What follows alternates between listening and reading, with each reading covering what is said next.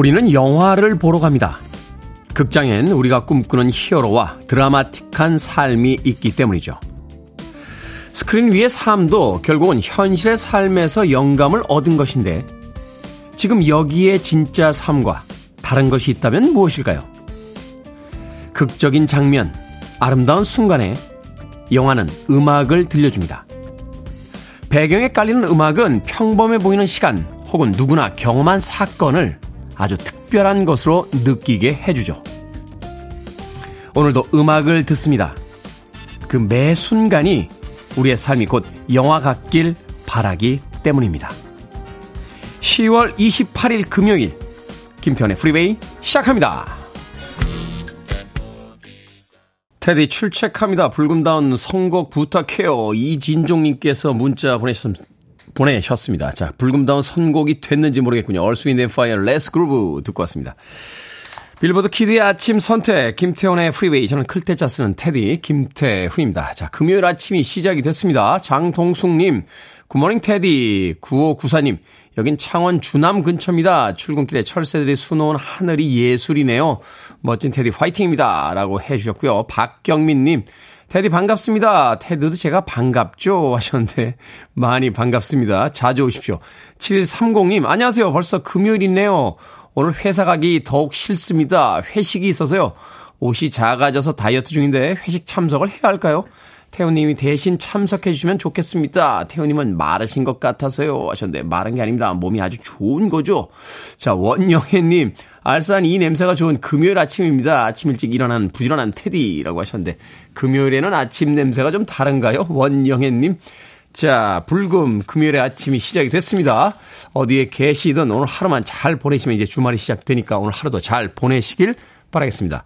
자, 청취자들의 참여 기다립니다. 문자번호 샵 1061, 짧은 문자 50원, 긴 문자 100원, 콩으로는 무료입니다. 유튜브로도 참여하실 수 있습니다. 여러분은 지금 KBS 2라디오, 김태현의 프리웨이 함께하고 계십니다. KBS 2라디오, yeah, 김태현의 프리웨이!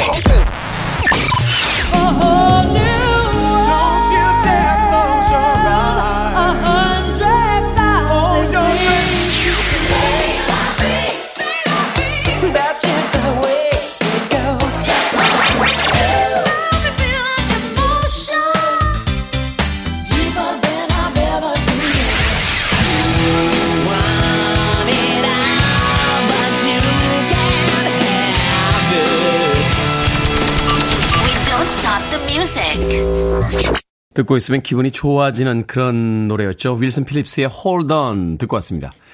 윤은주님, 굿모닝 테디. 정겨운 목소리로 이 아침 시작합니다. 언제나 그 자리에 있어줘서 너무 좋아요. 라고 또 문자 보내주셨습니다. 갈 데가 없습니다. 예, 별로 갈 데가 없기 때문에. 좋아해 주시는 여러분들이 있어서 좋고, 또 계속 불러주는 KBS에 예, 다시 한번 감사의 말씀을 드립니다. 예, 저는 어디 특별히 갈 데가 없습니다. 아, 가라고 하지 않는 이상 계속 여기 있을 테니까 특별히 감사의 말씀이나 어, 뭐 이런 이야기들 하지 않으셔도 괜찮습니다. 이은주님. 이선혜님, 안녕하세요, 테디. 몸이 힘든 건 참겠는데, 마음이 힘든 건 정말 너무 힘듭니다. 테디는 마음이 힘들 때 어떻게 하시나요? 라고.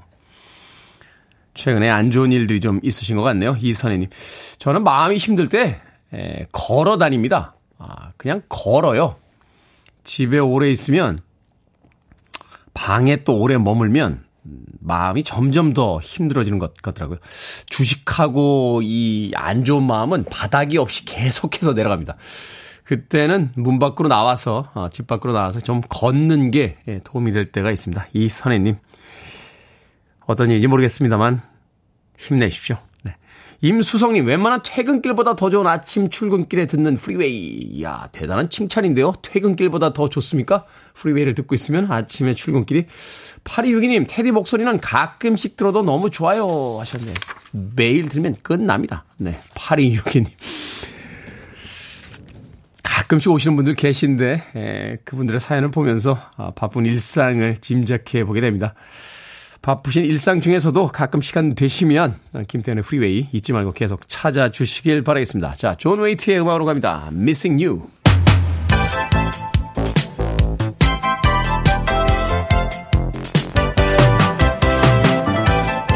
이 시각 뉴스를 깔끔하게 정리해드립니다. 뉴스 브리핑 캔디 전예현 시사평론가와 함께합니다. 안녕하세요. 안녕하세요. 캔디 전예현입니다. 자, 윤석열 대통령과 주요 경제 관련 부처 장관들이 비상경제 민생회의를 열었는데 어제 80분간 생중계가 됐습니다.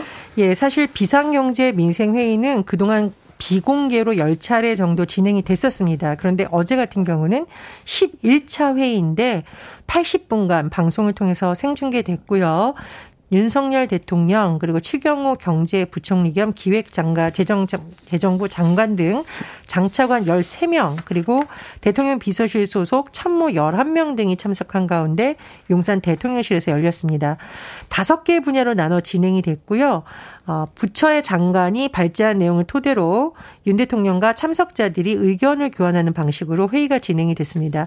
어제 규제 완화가 강조가 됐었는데 네. 아무래도 당장 실생활과 관련된 뉴스 중에 지금 많은 관심을 받는 부분은 부동산 관련 내용인데요. 15억 원이 넘는 집에 대해 어, 주택담보대출 허용하는 내용 등이 지금 많은 뉴스로 다뤄지고 있습니다. 지금까지 이제 어느 정도의 금액이 올라가면 주택담보대출 자체가 안 되죠? 그렇습니다. 아, 그런데 이 비상경제 민생 회의에 대해서 평가가 극명하게 나뉘는 분위기입니다. 국민의힘은 아, 뭐 굉장히 긍정적으로 평가를 했습니다. 그러면서 경제위기 극복을 위해 야당도 행동에 나서야 된다라고 주장을 했는데 하지만 국민의힘의 유승민 전 의원이 페이스북에 글을 올려서 국민과 기업이 지금 가장 듣고 싶은 것은 눈앞에 닥친 경제위기를 극복할 윤석열 정부의 의지, 전략인데 그게 없었다. 라고 아주 혹평을 했고요. 야당의 평가는 더 싸늘했습니다.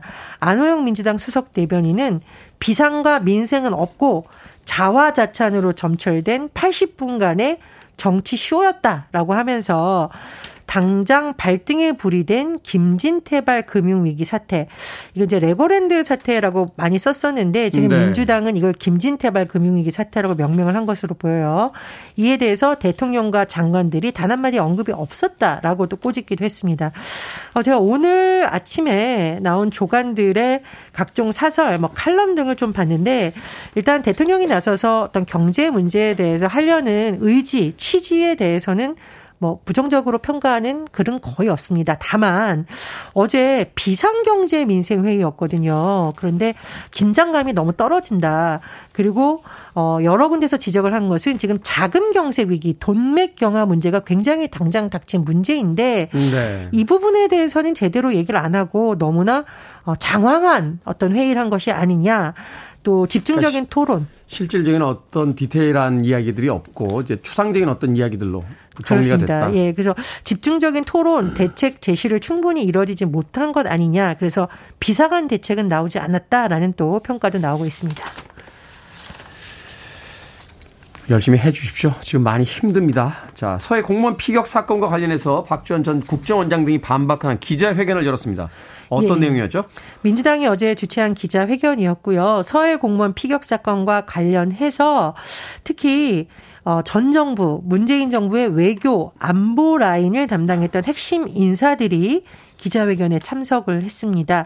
노영민 전 청와대 비서실장, 박지원 전 국가정보원장, 서훈 전 안보실장 등이 참석을 했는데 어, 이분들의 어떤 발언을 요약해 보면 크게 두 가지입니다. 첫 번째, 서해 공무원 피격 사건과 관련해 현 정부에서 지금 어떤 근거도 제시하지 못하면서 전 정부에서 월북몰을 했다고 주장하는 것은 논리, 근거가 없는 마구잡이식 보복이다. 이렇게 주장을 했었고요. 또 당시 첩보 내용을 삭제하는 것을 비롯해서 사건을 은폐했다는 감사원의 주장이 있었죠. 이에 대해서도 진실 왜곡이다. 이렇게 반박을 하기도 했습니다. 어, 지금 어제 기자회견에서 나온 내용 중에 강조된 내용 중에 하나가 특별 취급 정보 SI입니다. 이 첩보에 월북 의사를 표명한 내용이 포함돼 있었는데 이걸 감추거나 배제한다면 조작이지 첩보 내용을 있는 그대로 판단에 포함하는 것을 어떻게 조작으로 볼 수 있느냐라는 주장도 제기가 됐습니다. 또 하나 지금 논란이 되고 있는 상황이 탈북어민 북송 사건이에요. 그런데 어제 참석자들은 뭐라고 했냐면 이 사건은 동해 흉악범 추방 사건이라고 하면서 책임 있는 당국자라면 누구라도 당연히 이런 결정을 했을 것이다라는 취지의 주장을 펼쳤습니다. 어제 기자회견에 이재명 대표도 참석을 했었고요. 네. 그리고 좀 이게 뭐 눈에 띄는 모습이라고 해야 될까요? 노영민 전 실장, 박지원 전 국정원장 등이 다 파란색 계열의 넥타이를 메고 나타났다. 이런 기사도 뜹니다. 이 파란색은 민주당의 색깔이죠. 그래서 그렇죠. 중요한 행사가 있을 때 어떤 이른바 어, 단합 이런 걸 할 때 또 이런 넥타이를 많이 매거든요. 그렇다는 해석도 나오고 있습니다. 더불어서 민주당 농림축산식품해양수산위원회 위원들이 이날 오전 기자회견을 열었는데 서해 공무원 피격 사건과 관련해서 해경이 이 월북과 관련한 예전의 내용과 이 정부에서 발표한 내용 입장 번복을 한 이유가 뭐냐라고 물었고 또 감사원 중간 감사 발표의 진상 규명을 위한 국정 조사를 촉구하기도 했습니다. 주장은 넘쳐나는데 그 증거가는 어디에 있는지 좀 더 지켜봐야 될 것 같군요.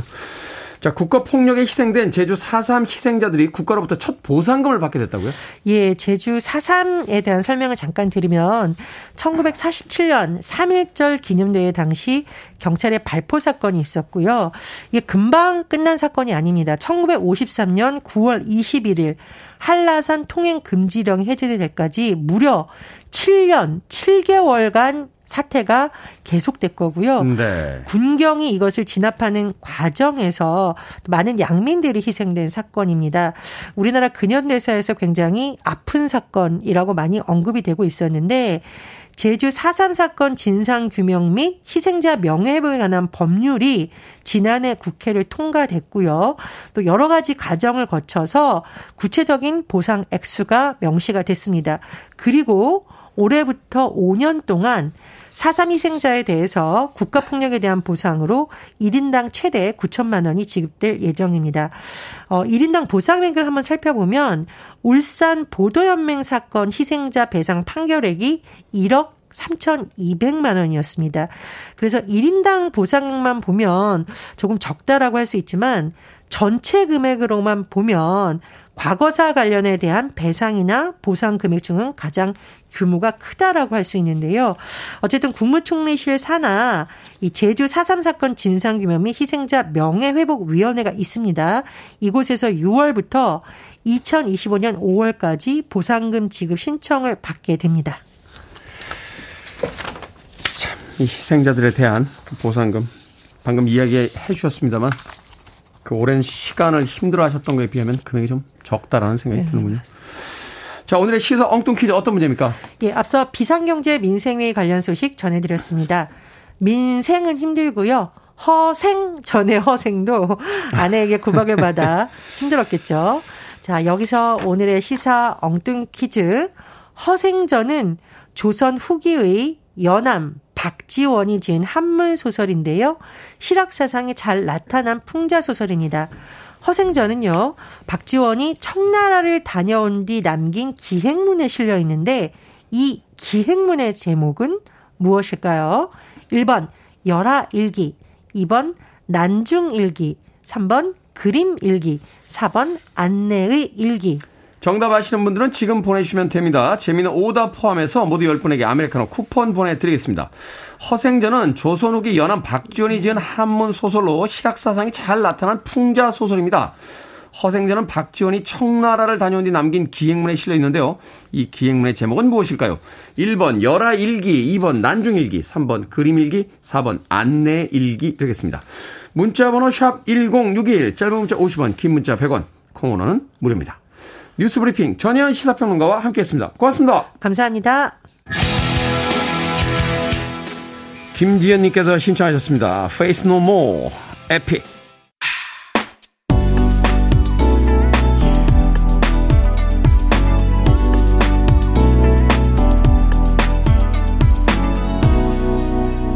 김태훈의 Freeway. 이곳으로 돌아오라고 노래하고 있죠. 비비맥의 Back Here 듣고 왔습니다. 자, 오늘의 시사 엉뚱 퀴즈. 허생전이 실려있는 연암 박지원의 기행문. 그 기행문의 제목은 무엇일까요? 정답은 1번 열하일기였습니다. 열하일기. 박경민님 전원일기라고 해주셨고요. 임종명님 그림일기. 어렸을 때 그림일기가 방학 숙제이기도 했는데 계약 전에 몰아서 그리고 쓰다가 혼났던 기억이 납니다. 라고 해주셨습니다. 그림 일기가 방학 숙제였다면, 어우, 옛날 사람, 옛날 사람. 저희 초등학교 때, 저도 초등학교 1, 2학년 때는 그림 일기를 그렸던 기억이 납니다. 그 뒤로는 그림, 그림, 글쎄요. 어, 굉장히 오래된 기억이군요. 임종명님. 8534님, 아내 고등학교 일기, 와우, 한번 보다가 뒤통수 맞았습니다. 하셨는데, 아내분의 고등학교 일기가 아직도 가지고 계세요. 그걸 또 보는 남편은 뭡니까? 일기라는 건 뭐 남에게 보여주기 위한 글이다 뭐 이런 이야기도 합니다만 그냥 남의 일기 들춰보는 건 아니죠. 8534님. 오영민님 일찍 일어나기라고 해주셨고요. 오경희님께서는 다이어트 정책이라고 해주셨습니다. 다이어트 중이신데 살이라는 게 어, 다이어트 할 때 이렇게 계속해서 밑으로 빠지진 않고요. 어느 순간에 빠지다가 또 이렇게 계단식으로 정체기가 갔다가 또 빠지고 하니까 너무 실망하지 마시고 열심히 목표한 바 이루시길 바라겠습니다. 자, 방금 소개해드린 분들 포함해서 모두 10분에게 아메리카노 쿠폰 보내드립니다. 당첨자 명단은 방송이 끝난 후에 김태훈의 프리웨이 홈페이지에서 확인할 수 있습니다. 그리고 콩으로 당첨되신 분들 방송 중에 이름과 아이디 문자로 알려주셔야 저희들이 모바일 쿠폰 보내드릴 수 있습니다. 문자 번호는 샵 1061, 짧은 문자는 50원, 긴 문자는 100원입니다. 배송이님께서요, 테디 안녕하세요. 오늘은 블랙 의상이시네요. 검정색 티 입으면 쓰러진다고 하셨는데 화이트가 더 잘 어울리는 것 같은데요. 라고 하셨습니다. 흰 티 입고 왔을 때는 며칠 전이죠. 이틀 전에 제가 흰 티 입고 왔었는데 어제도 흰 티 입었었거든요. 수도권 지역에서 약 600여 명 쓰러졌는데 오늘 검정색 티셔츠 입고 와서 네, 이 지역에서만 한 970명 정도 쓰러진 것으로 확인이 됩니다. 배송이님 검정색이 더 잘 어울린다 하는 반증이 되겠지요. 자, 박문호님의 신청곡으로 합니다. 머라이어 캐리, Emotions.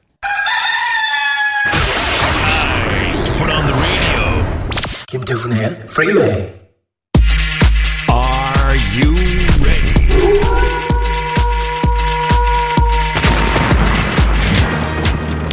고민이 속 시원히 사라지는 신세계를 경험해 보시죠. 결정은 해드릴게 신세계 상담소. Barbara Streisand. 수기원희님 참치 한 캔이 있는데요. 김치찌개를 끓여 먹을까요? 아니면 계란 넣고 볶음밥을 해 먹을까요? 김치찌개 끓입시다. 술 마신 다음 날엔 아 제가 마셨다는 건 아니고요.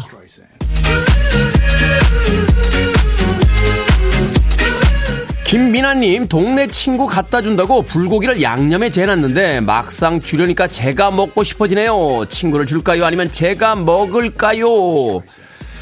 친구를 줍시다. 친구에게 가져다 주면서 같이 먹으면 되죠. 같이 먹어야 더 맛있습니다.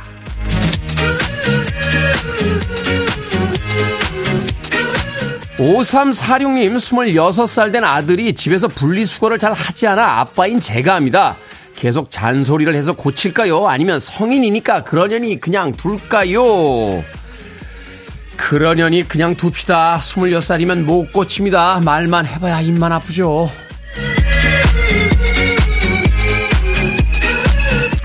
장나라님, 친구가 소개팅 시켜준 대 놓고 한 달째 아무 말이 없습니다. 올해 연말엔 꼭 데이트를 하고 싶은데 친구한테 다시 물어볼까요? 아니면 진드간이 기다려볼까요? 다시 물어봅시다. 빌린 돈도 독촉이 심한 곳부터 먼저 갚잖아요. 말해야 해줍니다. 방금 소개해드린 네 분에게 선물도 보내드립니다. 콩으로 뽑힌 분들 방송 중에 이름과 아이디 문자로 알려주세요. 여러분의 모든 고민 기다리고 있습니다. 이 시간에 상담해드립니다. 문자번호 샵 1061, 짧은 문자 50원, 긴 문자 100원, 콩으로는 무료입니다. 샴푸입니다. 걸 파워. You're listening to one of the best radio stations around. You're listening to 김태훈의 프 빌보드 키드의 아침 선택 KBS 2라디오 김태훈의 프리웨이 함께하고 계십니다. 1부 끝곡은 베이비페이스의 When Can I See You 듣습니다. 저는 잠시 후 2부에서 뵙겠습니다.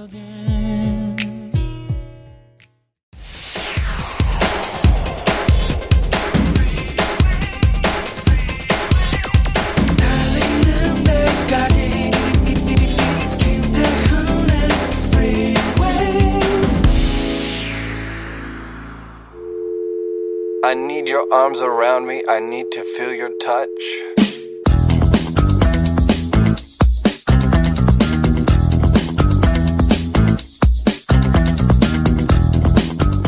사회생활 하다 보면 알게 되는 것들. 회사에서 대리는 생각보다 높은 직급임. 대출이 무조건 나쁜 건 아님. 생각보다 건강은 빨리 나빠지고 있음. 수십 년 동안 일한 부모님이 대단해 보임. 말은 적게 하는 게 좋음. 아직 주 6일 일하는 회사도 많음. 한 달에 300만원 벌기가 생각보다 더 어려운 거였음. 남들처럼 평범하게 사는 게 제일 힘듦.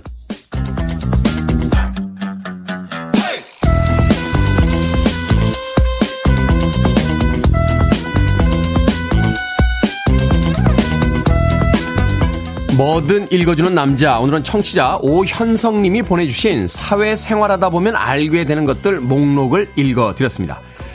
취업 준비생들이 가장 부러워하는 것 중에 하나가요. 점심시간에 직장인들의 모습이라고 합니다. 사원증을 목에 건 채 한 손에 커피를 들고 웃으며 걸어가는 모습이 그렇게 멋지고 행복해 보인다는데요. 하지만 직장인이 되고 나면 알게 되죠. 그냥 사무실 밖에 나오는 것 자체가 좋아서 웃었던 것 뿐이라고요. 커피는 남은 오후 시간을 버티게 할 일종의 물약 같은 존재라는 걸 말이죠. 사회 초년생들에게 비밀 하나 더 알려드리죠. 이 30년 정도 사회생활 하면 모든 걸 초월할 것 같지만 그때가 돼도 크게 다를 건 없다는 거. 여전히 아침에 일어나는 건 힘들고 세상은 치열하니까요. 일종의 관용구죠. 그런 게 인생이지라고 이야기할 때 말합니다. C'est La Vie 로비 네빌의 음악으로 듣고 왔습니다. 자, 김태훈의 프리웨이 2부 시작했습니다. 앞서 일상의 재발견, 우리의 하루를 꼼꼼하게 들여다보는 시간, 뭐든 읽어주는 남자. 오늘은 청취자 오현성 님이 보내주신 사회생활하다 보면 알게 되는 것들 목록 읽어드렸습니다. 한동호님, 부모님 일하시는 게 대단하시죠? 라고 하셨는데, 그러니까요. 그 긴 시간 동안 어떻게 그런 일을 계속 해 오셨는지 정말 대단하다는 생각을 가끔 하게 됩니다. 박성진님, 정말 폭풍 대공감입니다. 라고 하셨고요. 8298님, 승진하려고 별짓 다 합니다. 곽선아님, 공감합니다. 아침부터 웃게 되네요. 손오경님, 200% 맞는 말씀입니다. 라고 하셨습니다. 사회생활 하다 보면 알게 되는 거. 대리가 아, 생각보다 높은 직급이라는 거. 예. 저는 음반사에 처음 들어갔을 때 이제 평상으로 들어가가지고요. 예. 그 다음에 대리 시켜주는 줄 알았는데 주임을 달아주더라고요. 주임. 예. 아니 무슨 음반 회사에서 주임을 달아줍니까? 예. 제 밑에 있던 여직원이 맨날 김주인님, 김주인님 그래서 야 발음 똑바로 해. 김주인이라고 들리잖아. 나가고 제가 이직하면서 대리 달고 회사 생활했던 그런 기억이 납니다. 과장까지 했었고요. 예, 차장 진급 직전에 예, 사장님하고 대판 싸우고 잘리고 나왔습니다. 예, 그리고 나서는 선배분하고 둘이서 회사를 같이 할 때, 예, 그때 아, 제가 그냥 차장 달았어요. 제 마음대로. 예. 그 형님께서 그냥 이사라고 하지 했는데 예, 30대 초반 중반이었는데 예, 얼굴도 워낙 동안인데 어린 나이에 이사를 달면 회사가 웃겨 보일까봐 예, 자체적으로 부사장 대우 차장을 달고 예, 마지막 회사 생활했던 기억이 나는군요. 사회생활하다 보면 우리가 바깥에서 보는 것과는 많이 다른 모습들을 만나게 되죠. 자, 뭐든 읽어주는 남자, 여러분 주변에 의미 있는 문구라면 뭐든지 읽어드리겠습니다. 김태현의 프리웨이 검색하고 들어오셔서 홈페이지 게시판 사용하시면 됩니다. 말머리 뭐든 달아서 문자로도 참여 가능하고요. 문자 번호 샵 1061, 짧은 문자 50원, 긴 문자 100원, 콩으로는 무료입니다. 오늘 채택되신 오연성님에게 촉촉한 카스테라와 아메리카노 두 잔 모바일 쿠폰 보내드리겠습니다. I want it, I need it, I'm desperate for it. Okay, let's do it. 김태훈의 Freeway. 미니롱 PD가 제 마음을 읽었군요. 불금엔 역시 락이죠. 섹스 피스톨스의 Anarchy in the UK에 이어진 오프스프링의 Come Out and Play까지 두 곡의 펑크락 이어서 들려드렸습니다. 1977년 바로 오늘 이 펑크락의 희조세라고 불리는 섹스 피스톨스의 유일한 정규 앨범이죠. Nevermind the Bollocks. Hear the Sex Pistols라는 앨범이 발매된 날이기도 합니다. 이 앨범명에서 어, 영감을 얻어서 너바나의 그 유명한 Nevermind라고 하는 음, 음반이 발표되기도 했습니다. 그리고 90년대에 새로운 이제 네오펑크 바람이 불었을 때 그린데이와 함께 네오펑크 씬을 양분했던 오프스프링의 Come Out and Play까지 두 곡의 음악 이어서 들려드렸습니다. 자, 2060님께서 새벽 4시에 출발해 아들 훈련소 수료식 참석하러 진주로 가는 중입니다. 지금 이곳은 프리웨이 주파수가 안 잡혀서 콩으로 듣고 있어요. 오늘 수료하는 공군 841기 아들들 모두 수고 많았고 지금 진주로 이동하시는 부모님들 모두 안전 운전하시길 바랍니다. 라고 해 주셨습니다. 어떤 기분일까요? 아들이 군대에서 그 훈련소를 아, 수료한 뒤에 만나러 가는 기분. 훈련소를 수료는 해봤는데 예, 수료하는 아들을 만나러 간 경험은 없어서 저희 때는 저는 이제 논산 훈련소 출신인데요. 29 20 29 연대에서 예, 훈련 받았습니다.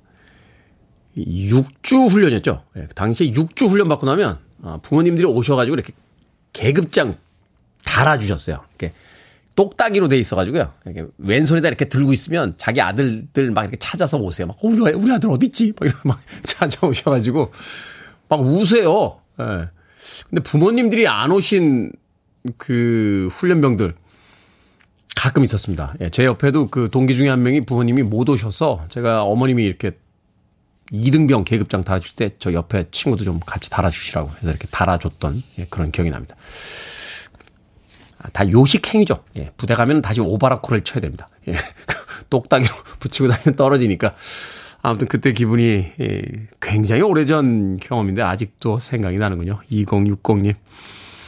자랑스러운 대한민국의 군인 아들 오늘 잘 만나고 오시길 바라겠습니다. 주유 상품권 보내드릴게요. 아, 차 타고 가시는 것 같은데 기름 넉넉하게 넣고 여유 있게 다녀오시길 바라겠습니다. 자, 0694님, 테디 저는 트럭 운전하는데요. 사연 쓸 시간이 없어 가끔 한 번씩 보냅니다. 그러나 매일 출첵은 합니다. 앞으로도 좋은 음악 많이 부탁합니다. 화이팅! 이라고 또 문자 보내주셨습니다. 아메리카노 모바일 쿠폰 한 장 보내드릴게요. 커피 한 잔 하시면서 너무 급하게 서두르지 마시고 안전운전 하시길 바라겠습니다. 최지현님께서요. 남편을 규탄합니다. 식물들 저녁에 물 주고 베란다 물 활짝 열어놓은 아침부터 콧물이 훌쩍훌쩍 식물을, 식물을 살린다고 아내를 병나게 한 남편을 규탄합니다. 하셨습니다. 식물, 식물, 어, 화분이 있을 때 그 창문 열어놔야 됩니까? 어, 내 방에 있는 화분이 그래서 계속 말라가나요? 제 방에는, 아, 저는 그 금, 금전수라고 하나요? 그 돈 나무라고 하죠. 네. 절대로 죽일 수 없는 나무라고 하는데 점점 말라갑니다. 네. 물을 줘도 마르고 안 줘도 마르고 어떻게 해야 되는지 모르겠어요. 네. 근데 신기한 건 말라가는 가지가 있고요. 또 새로 나오는 또 싹도 있어요.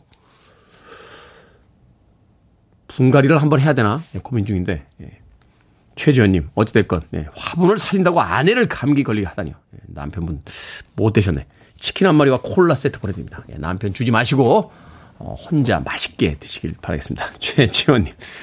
자, 8605님의 신청곡 들려드립니다. 레지나 벨과 피보 브라이슨이 함께 했죠. A Whole New World.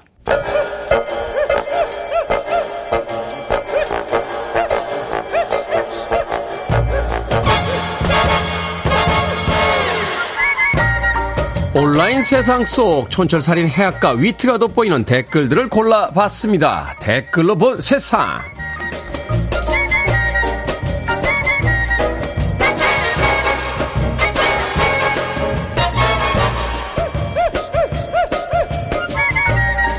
첫 번째 댓글로 본 세상. 남태평양에 있는 섬나라 쿡제도는요, 인구가 18,000여 명에 불과한 작은 나라인데요.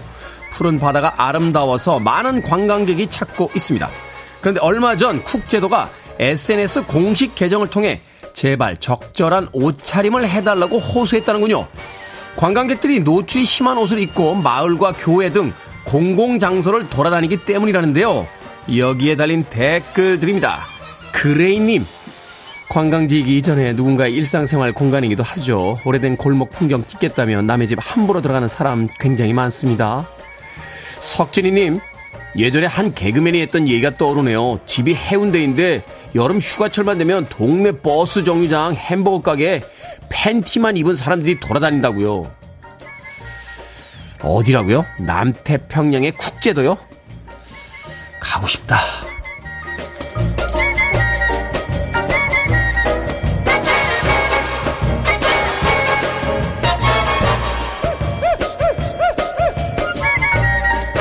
두 번째 댓글로 본 세상. 강원도 한 지역에서 지방도를 확장하면서 전신주가 도로 위에 놓이는 일이 발생했습니다.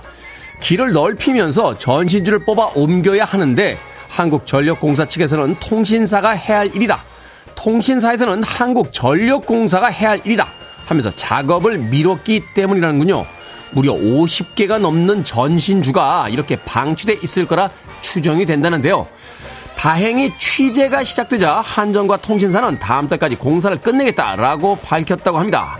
여기에 달린 댓글들입니다. 푸롱님, 해줄 수 있는 일이 없다며 어쩔 수 없다더니 취재가 시작하자마자 대책이 생긴 게 더 신기합니다. 방송이 대단하긴 한가 보네요. 캠프님, 옛날에는 어명이요 한마디면 모든 일이 해결됐지만 요즘은 취재가 시작되자 한마디면 웬만한 일이 다 해결이 되는군요. 그러니까요. 미리미리 좀 합시다, 진짜. 제니퍼 로페즈입니다. Let's get loud.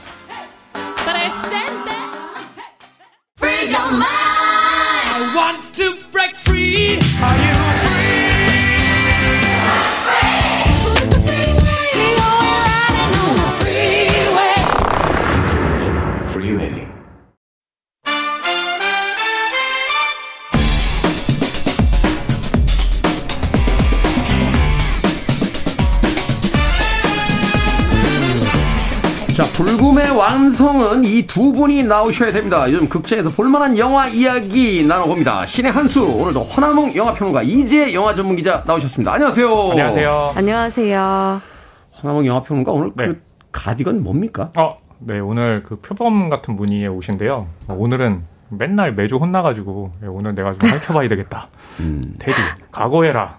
오늘 밖에서부터 굉장히. 앙칼지게 네. 구시더라고요. 근데 이게 지금 두꺼워서 지금 너무 더워요. 제가 말라 죽겠어요.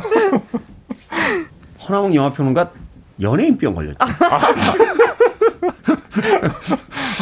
웬만해서 이렇게 쉽지 않. 뭐 평상시에 허나몽 영화평론가의 제 패션 센스에 대해서 사실은 되게 눈여겨보고 있었는데 아, 그랬나요? 음. 야, 네. 칭찬을 다 듣네요, 오늘. 칭찬은 아니에요. 아, 그래요? 아, 눈여겨보고 있었다. 아, 눈여겨보고 계셨다고요? 아, 네. 네. 오늘 파격적인데요. 아, 네. 저하고 그 이재 영화 전문 기자는 이제 검정색 옷을 입고 있는데 맞아요. 화면상으로 이제 가운데 예, 표범 마치 한 마리. 예, 세렝게티에서 흑표범 사이에 앉아 있는 어, 치타를 보는 듯한 느낌. 아무튼 가을이구나 싶습니다. 네. 자 오늘의 영화 10월 26일에 개봉한 자, 자백입니다. 자백. 두 분의 평점부터 듣고 시작합니다. 네, 저의 자백 평점은요, 별 다섯 개 만점에 세 개. 별 3개. 네, 어, 기대를 하나도 안 했거든요. 어. 네, 근데 보고 있는데 계속해서 빠져들게 되더라고요. 그런데 네. 세 3개. 어, 네, 그래서 그냥 재밌다. 음. 네, 그냥 이뭐 정도. 재밌다. 네, 이런 느낌. 이런 좀 그러네요. 느낌. 네. 자, 이제 영화 전문 기자. 저는 저도 굉장히 재밌게 봤고요. 저는 별 오랜만에 3.2개입니다. 3.2. 세개 반까지는 좀 아쉽고, 네. 세 개라고 하긴 조금, 그것보단 더 네, 재밌었던 것 그거보단. 좀 더 재밌었던 것 네. 같다. 3.3까지는 아닌가요? 미묘하게 또 아니었어요. 아, 아닌가요? 그거. 네. 굉장히 또 엄격합니다, 지금. 역시, 역시 이제 영화 전문 기자는 그, 되게 이제 수수한 차림으로 오지만, 네. 영화의 평점 되게 디테일하게 주시는데, 어, 네, 맞아요, 맞아요. 되게 화려한 의상으로 오는 허나웅 영화 평론가는 그냥 툭세 개, 그쵸, 그쵸. 툭 세개 네. 반, 뭐 이렇게 이제 주시는 것 뭐, 재밌죠, 뭐. 뭐 이런, 네, 수준. 어, 그냥 뭐, 음, 네네. 뭐 이런 느낌. 네. 근데 이제 영화 전문 기자 이제 3.2점은 맞아요, 맞아요. 음, 괜찮은 것 같아요. 맞아요. 뭐 이런 느낌. 정밀한 자 같은 느낌이 있죠. 그렇죠. 네. 어떤 영화인지 줄거리 소개해 주십시오. 아, 네. 주인공. 네, 소지섭 배우가 연기한 유민호라는 인물이에요. 네. 네, 이 유민호라는 인물이 이 한 통의 전화를 받습니다. 너의 불륜 사실을 알고 있다. 음. 돈 얼마를 가지고 어느 호텔 몇 호실로 와라. 어. 급하게 갑니다.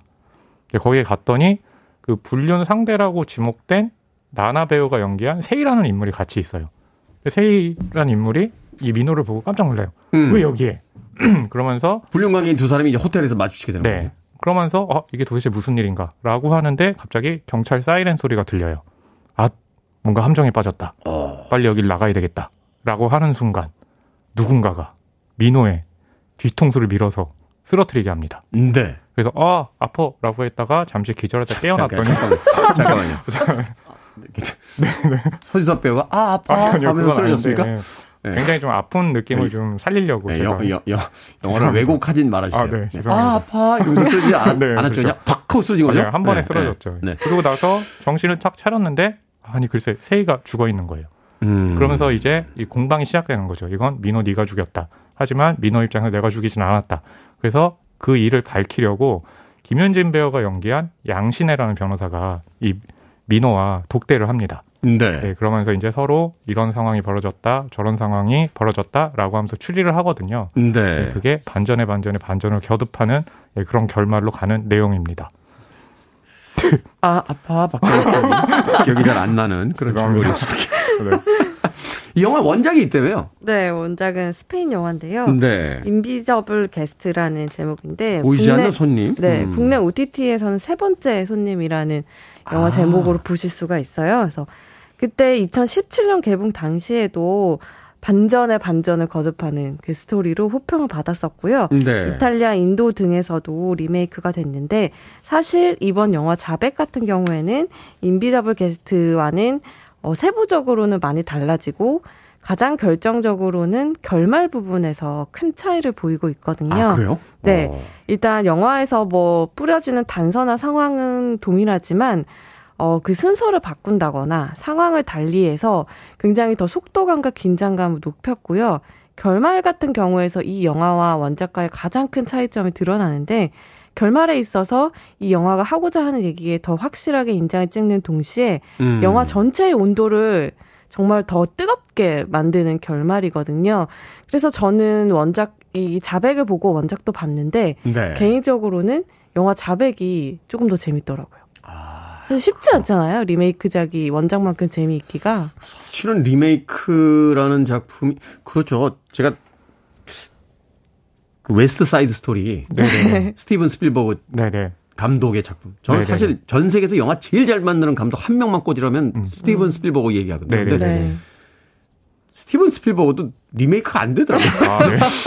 영화 보고 나서 너무 실망했던 경험이 있는데 아, 그렇군요. 그죠, 리메이크가 더 잘 만들기 쉽지 않잖아요. 어렵죠. 네. 네. 근데 이 작품은 리메이크인데 네. 원작을 넘어설 정도의 어떤 흥미진진한 부분들이 어, 존재한다. 네, 존재하고요. 일단 뭐 호불호 뭐 개인적인 취향에 따라서 나뉠 수는 있겠지만 좀 차갑고 건조하고 그런 결말을 좋아하시는 분들은 원작이 더 맞으실 수 있을 것 같고 아. 조금 더 명쾌하게 명료하게 완벽한 끝을 보고 싶다라는 분들에게는 자백이 더 맞으시지 않을까 음. 생각됩니다. 네, 그렇군요.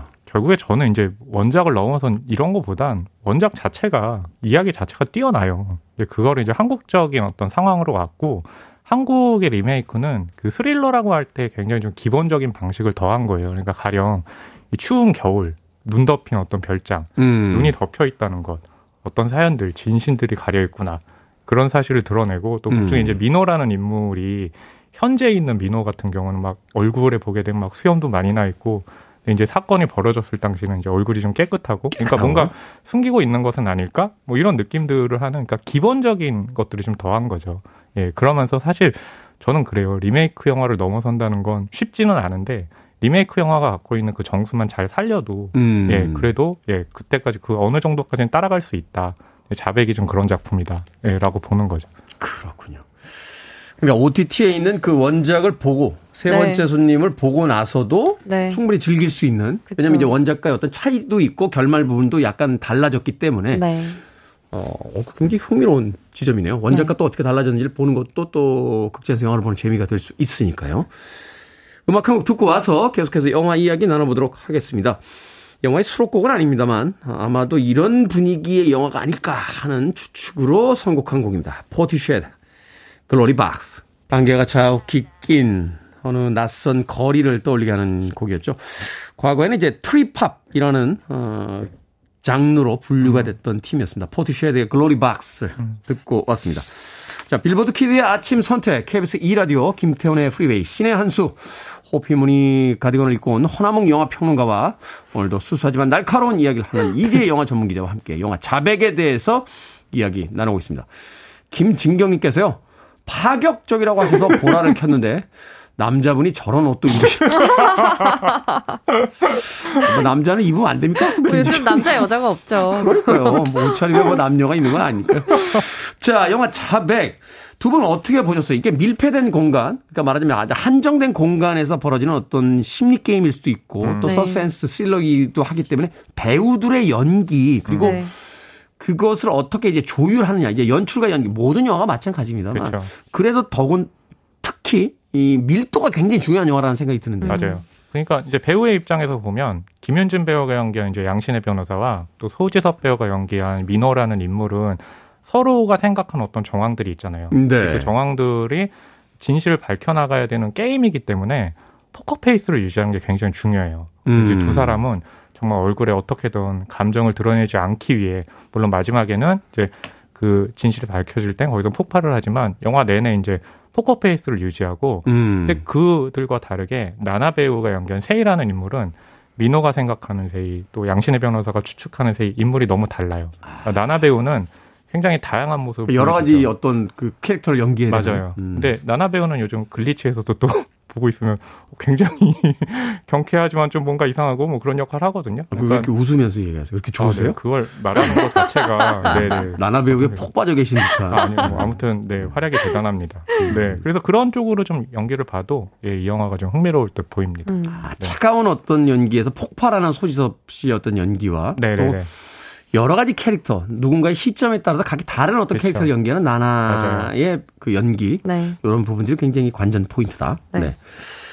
이제 영화 전문 기자 어떻습니까? 연출에 어떤 뭐 음. 특징이 있다면? 저는 최근에 봤던 영화들 중에서 우리가 흔히 영화 시나리오의 기본이 씨 뿌리기야 거두기라고 얘기를 하잖아요. 네. 많은 단서들을 뿌려놓고 중국에 그걸 얼마나 효과적이고 수거하느냐에 이 영화의 완성도가 달려 있을 텐데 어, 가장 잘 된 씨 뿌리기와 거두기가 아닌가 싶어요. 그러니까 초반에 어떤 벌어졌던 소소한 어떤 네. 사건 같은 것들이 마지막에 어떤 유미한 의미를 띠고서 이렇게 다 네. 이렇게 결집돼서 이제 풀리기 시작하는. 아주 첫 장면부터 유심히 보시면 좋을 게 아주 아주 사소한 것들을 조금씩 조금씩 뿌려놓거든요. 근데 음. 그것들을 결국에는 마지막 반전과 결말에서 다 회수를 하고 또 굉장히 꼼꼼하게 그걸 회수를 해요. 그러다 네. 보니까 오랜만에 추리 영화를 보는 그런 음. 어, 재미, 그 맛이랄까요? 그런 것들이 굉장히 잘 살았고, 앞서 말씀하신 것처럼 그 배우들의 다양한 얼굴, 시시각각 바뀌는 상황에 따라서 바뀌는 얼굴을 볼 수 있다는 것 또한 굉장한 장점이고요. 일단, 김윤진 배우가 스릴러의 여왕이다라는 얘기를 많이 하는데, 네. 그 배우가 어떻게 그런 타이틀을 획득했는지도 이 영화를 통해서 또 다시 한번 확인하실 수 있습니다. 아, 그러네요. 우리에게 이제 알려진 쉬리 같은 작품도 일종의 스릴러의 네. 역할을 맡았었고, 세븐데이즈 같은 작품에서도 사실은 그 네네. 굉장히 굉장히 그렇죠. 중요한 역할들을 그렇죠. 진행을 했었는데, 아, 그러고 보니까 우리나라의 제이미 리 커티스 같은 느낌이군요. 약간 어, 공포물, 좋아하죠. 네, 공포물의 여왕처럼 스릴러의 어떤 여왕. 그러면은. 네. 좀몇 년 후에는 Everything Everywhere All at Once 같은 작품에도 출연하실 수 있는 건가요? 어, 충분히 전 소화하실 수 있을 것 같아요.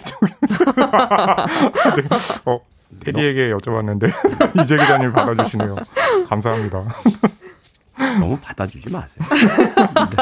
자, 인상 깊었던 장면 하나씩 소개를 네. 좀 해주십시오. 어, 저는요, 이제 이 처음에 이제 딱 이 영화가 시작을 하면요, 그 출연하는 장면을 보여주는데, 그 민호도 그렇고, 양신의 변호사도 그렇고, 정면이 아니라 뒷모습을 보여줘요. 음. 그러니까 뭐냐면, 앞모습은 이제 얼굴에 어떤 다양한 표정들이 있으니까, 뭔가를 캐치할 수 있는데, 뒷모습만 딱 봤을 땐 우리가 뭔지 알 수가 없잖아요. 그렇죠. 그 얘기는 뭐냐면, 이 영화가 사람의 뒷모습으로 시작해서 앞모습으로 끝나는데, 그러니까 뒤에 있던 어떤 사연들, 아, 무엇일까라고 연출이 놀랍네요. 오, 네. 그런 근데. 뭐 이것도 뭐 결국에는 좀 기본적인 어떤 방식이기 때문에 그러니까 음. 기본만 잘해도 예, 어느 정도까지 완성도 나온다라는 걸 이제 보여주는 거죠. 사실 그렇게 평점이 낮은 영화들 보면 기본이 안 되는 영화들이. 좀 많잖아요. 근데 그렇죠. 그런 어떤 영화적인 표현 방식들, 맞아요. 영화적인 상징들 이런 것들을 아주 잘 유용하게 쓰면서 영화가 음. 진행이 된다. 네. 어, 이 영화의 그 장면을 얘기가 되게 조심스러운 게 반전과 단서가 곳곳에 숨어 있기 때문에 음. 허평론가님처럼 어떤 특정 장면 얘기하기가 좀 조심스럽고요. 그래서 허평- 뒷모습을 얘기를 하신 것 같아요. 그렇지 않기 위해서. 허평론가가 지금. 스포일러 하는 아니, 거야? 아니, 아니. 영화를 볼 사람들이 좀 아니, 무슨 말만 하면 지금 그렇지 않으시려고 뒷모습 얘기를 대형사고를 하신 것 치시네요. 같아서 저도 비슷한 관점에서 네. 저는 인상 깊었던 대사가 이 양신의 변호사가 그 용의자를 변호하기 위해서 너의 진실을 다 알아야 된다 그러면서 고통 없는 구원은 없다. 내가 도와주겠다라고 얘기를 하는데 그게 처음에는 굉장히 능력 있고 자신만만한 변호사가 그 변호를 하기 전에 내가 도와줄게요라고 하는 그 모습 같거든요. 근데 영화를 다 보고 나면 그 대사에 굉장히 다른 의미심장함을 느끼실 수 있을 겁니다. 너무 심하네요. 영화에 대한 모든 것들을 저 대사 하나로 다 알려주는데 이걸 이렇게 밝히다니 이건 정말 잘못된 정보 같은데요. 허남영 영화평론가가 해석만 안 했어도 우린 몰랐어요. 근데 지금 네, 해석을 아닙니다. 하시는 네. 자, 한 줄평 10초 아, 네. 드립니다. 예, 저의 한 줄 평은요. 오래 기억될 영화는 아니어도 보는 내내 푹 빠져드는. 네. 이렇게 오랫동안 기억에 남지는 않지만 보는 동안이라도 만족시키는 게 쉽지는 않잖아요. 자백이 이제 그런 영화로 음. 보입니다. 자, 이제 영화 전문 기자. 저는 창의력과 논리로 무장한 추리물로 하겠습니다. 창의력과 논리가 이 영화 안에서 중요한 대사거든요. 네. 어, 써봤습니다. 보시고 굉장히- 나면 공감하실 거예요. 굉장히 평이하네요. 네. 아, 오늘 테디를 할켜야 되는데, 제가 이재 기자님만 실수하신 것 같네요. 제가 유일한 편이었는데. 저의 공격까지는 제가 받아드리겠습니다만. 죄송합니다. 이지의 영화 전문 기자를 자꾸 그러게요. 아, 공격하시면 네. 제가 자꾸 왜 그러죠? 네, 다음 주부터는 전화가 안 가는 어, 네. 상황. 자, 신의 한수 오늘은 영화 자백에 대해서 허남웅 영화 평론가 그리고 이재 영화 전문 기자와 이야기 나눠봤습니다. 고맙습니다. 감사합니다. 감사합니다.